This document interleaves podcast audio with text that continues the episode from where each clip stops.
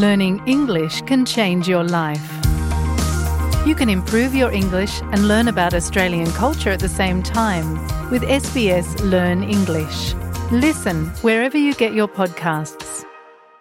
أنتم مع اس بي اس عربي 24 استمعوا إلى آخر إصداراتنا بودكاست الهوية يوجد في أستراليا قطاعات تعليمية مختلفة مما يتيح للأستراليين فرصة اختيار الأفضل بما يناسب أطفالهم وظروفهم المادية. ومع وجود مدارس مناسبة في القطاع الحكومي والخاص والديني قد يكون اختيار المدرسة المناسبة قرارا صعبا. حلقة جديدة من دليل الاستقرار يقدمها لكم ريان برهوم. يبحث الآباء عن فرص تعليمية مناسبة لأطفالهم ولكن عوامل مختلفة مثل التكلفة أو ثقافة المدرسة أو الدين يمكن أن تجعل اختيار مكان التعليم أمرا صعبا. وينقسم النظام المدرسي في أستراليا إلى ثلاثة قطاعات المدارس الحكومية والكاثوليكية والمستقلة أو الخاصة. الدكتورة سالي لارسن مدرسة تربية بجامعة نيو إنجلند تشرح كيف تدار القطاعات المختلفة. They're all governed by the same bodies in each state. So they all present the same curriculum to students, and teachers are all accredited using the same accreditation processes. The difference is that some of the sectors ask parents to contribute money towards the education of their children.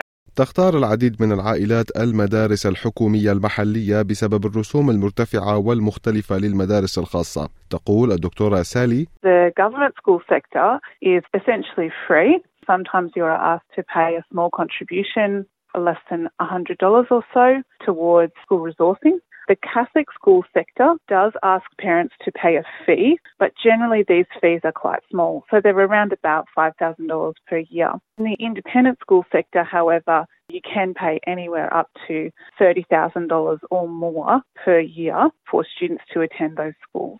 توجد مدارس عالية الجودة في جميع القطاعات الثلاثة حيث تخضع لنفس المعايير الحكومية. إذا ما هي المعايير التي يجب على الآباء أخذها في عين الاعتبار عند اختيار المدرسة؟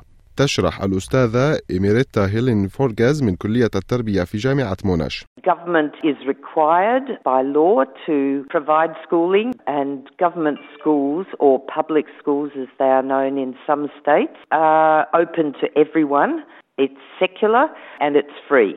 The difference for parents is one whether you can afford to pay the fees at the non government schools, that is the private schools, and secondly, if, for example, religion is very important, that you want your child to have religious education background. في المدارس الحكومية لا يشكل التعليم الديني جزءا من المناهج الدراسية، على الرغم من ذلك يسمح للجمعيات الدينية بإدارة برامج تعليم ديني. وتقدم المدارس الكاثوليكية تعليما قائما على الدين وهي مفتوحة للعائلات غير المتدينة وذلك لتعزيز التواصل المجتمعي وهي أقل تكلفة من المدارس الخاصة. وتحذر الدكتورة سالي من أن الرسوم في المدارس الخاصة مرتفعة وسيفاجأ الآباء بالتكاليف الإضافية خلال العام.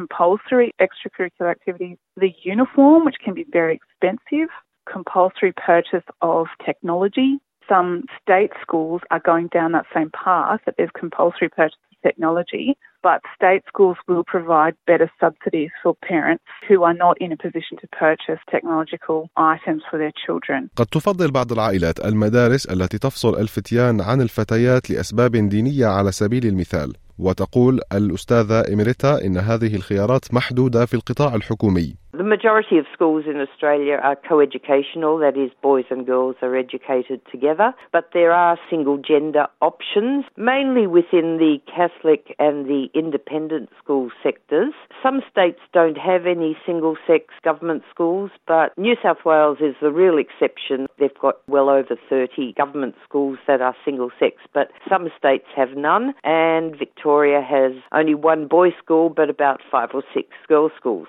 Some are selective and some are not. في حين أنه لا تزال فوائد المدارس أحادية الجنس محط جدل كبير وقد لا تختلف النتائج الأكاديمية بشكل كبير ولكن من الناحية الاجتماعية الجمعية يشعر بعض الأطفال براحة أكبر في بيئة أحادية الجنس من جهة أخرى تقول الدكتورة سالي إن معظم الأطفال الأستراليين يتعلمون في القطاع الحكومي Around 70% of students in primary school grades attend government schools, and that does depend on the state. And around 20% attending Catholic schools, and 10% or fewer are attending independent schools. And then in the secondary school grades, the percentage of students attending independent schools goes up to around 20%.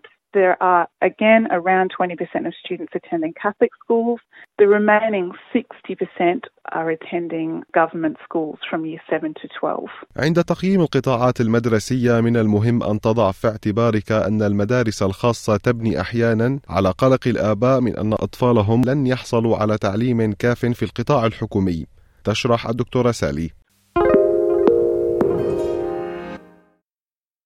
It's worth being aware that state schools don't have a budget for the type of marketing that independent schools can do. So, independent schools will use parent fees in order to market to new parents, but the absence of marketing from government schools doesn't mean that those schools are any less good than independent schools. It just means they're not allowed that in their budget that comes from state government. توافق البروفيسورة إميريتا على أنه يجب على الآباء القيام بالبحث وجمع المعلومات قبل تسجيل أطفالهم في مدرسة ما وتضيف أنه لمجرد أنك تدفع رسوما للدراسة لا يعني هذا أنك ستحصل على تعليم أفضل. Finding a school that meets what you believe are the needs of your child is the number one important factor that people should have in mind. If your child is musical, then finding a school that offers music opportunities. If your child is interested in a particular sport, that that sport is offered in the school. That a language that your child might want to learn is offered in the school. Parents, I think, have to do their homework and find out what the offerings are. لا تتمكن جميع المدارس من احتضان ذوي الاحتياجات الخاصة لذا إذا كان لأحد أبنائك احتياجات جسدية أو فكرية خاصة فمن المهم طرح الأسئلة الصحيحة وإذا كان لديك عدد من الخيارات فاطلب زيارة المدارس التي قد تختارها بالنسبة إلى جايكوب وريبيكا مونيري غيرت جولة مدرسية تماما القرار الذي اتخذهما بشأن ابنتهما We were lucky enough to have a few good, reputable schools in our area, uh, which is not the case for everybody, especially being outside of the metropolitan boundary. قرر كل من جايكوب وريبيكا أداء واجباتهما وبحثا في الخيارات We'd agreed already that we were really happy to send her to whatever local government school we would fall into the catchment of. But we decided to go and do a tour of a local independent school. We met the principal and vice principal, and we were really satisfied with their philosophy, uh, and we felt like it was going to be a really good fit for us. So, actually, then and there, we decided to change our mind, and we ended up going with this uh, local independent school.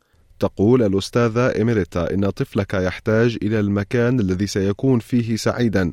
وتذكر يمكنك تغيير رأيك في أي مرحلة دراسية. فمن الشائع الانتقال بين القطاعات المدرسية في بداية المرحلة الثانوية. If you find that you've made the wrong choice initially, then rethink it.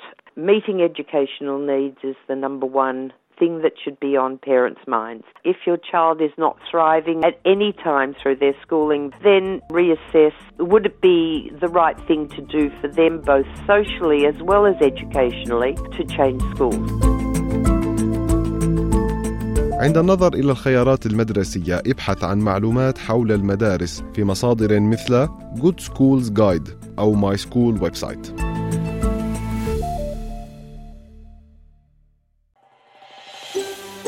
تريدون الاستماع إلى المزيد من هذه القصص؟ استمعوا من خلال Apple Podcast، Google Podcast، Spotify أو من أينما تحصلون على البودكاست